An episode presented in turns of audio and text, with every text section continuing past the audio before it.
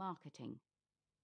This book isn't a history of marketing or a philosophical exploration of marketing. Neither is it a detailed action plan which will solve all your marketing problems for you.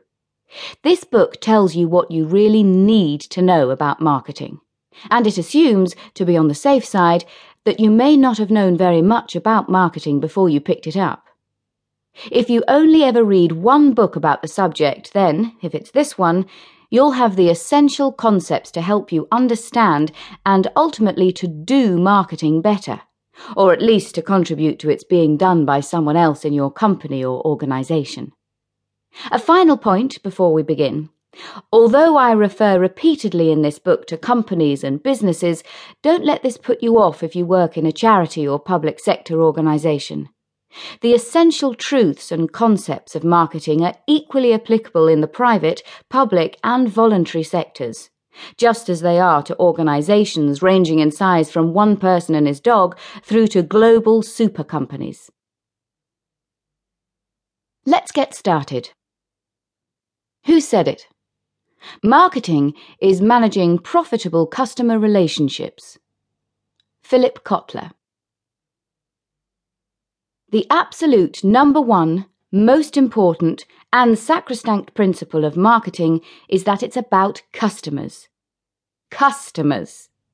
That really can't be stressed enough, because so many people think that marketing is either synonymous with sales or is primarily concerned with advertising or other promotional activity. But it isn't. It's about customers, and to be even more specific, it's about relationships with customers.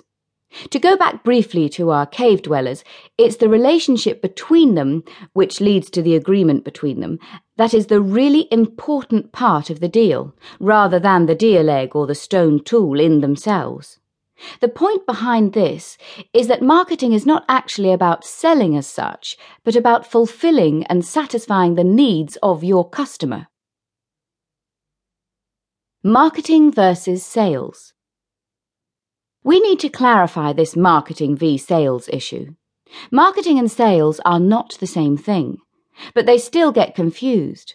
There are still quite substantial companies which have a senior person called Sales and Marketing Director, although it's less prevalent than even a decade ago.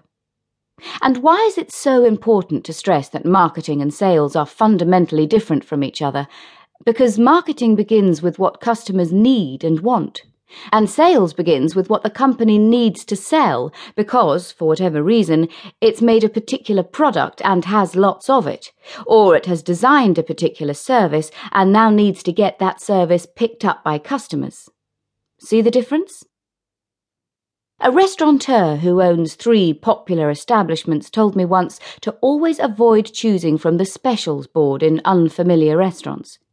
Why? Because, in the view of this particular insider at least, the specials board is about shifting whatever the restaurant has got slightly too much of in the larder. Lobster on the specials board.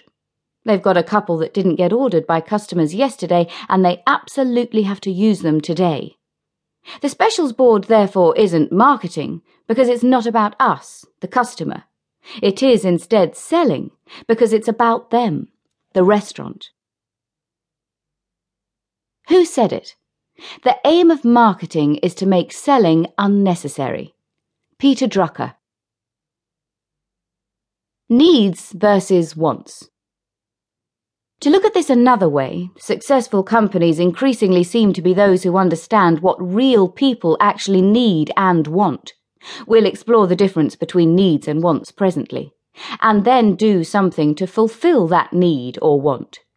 Less successful and failing companies have a tendency to be those who produced or provided whatever they wanted to produce or provide, or whatever they had always produced or provided, rather than paying heed to what customers might want to buy.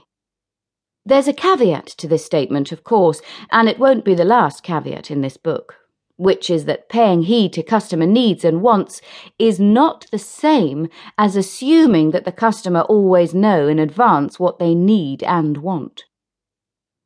Before the iPod, we didn't know we wanted one, did we? Go back further. Before the Sony Walkman, if you're old enough to remember the excitement of this device arriving in 1981 like a vision of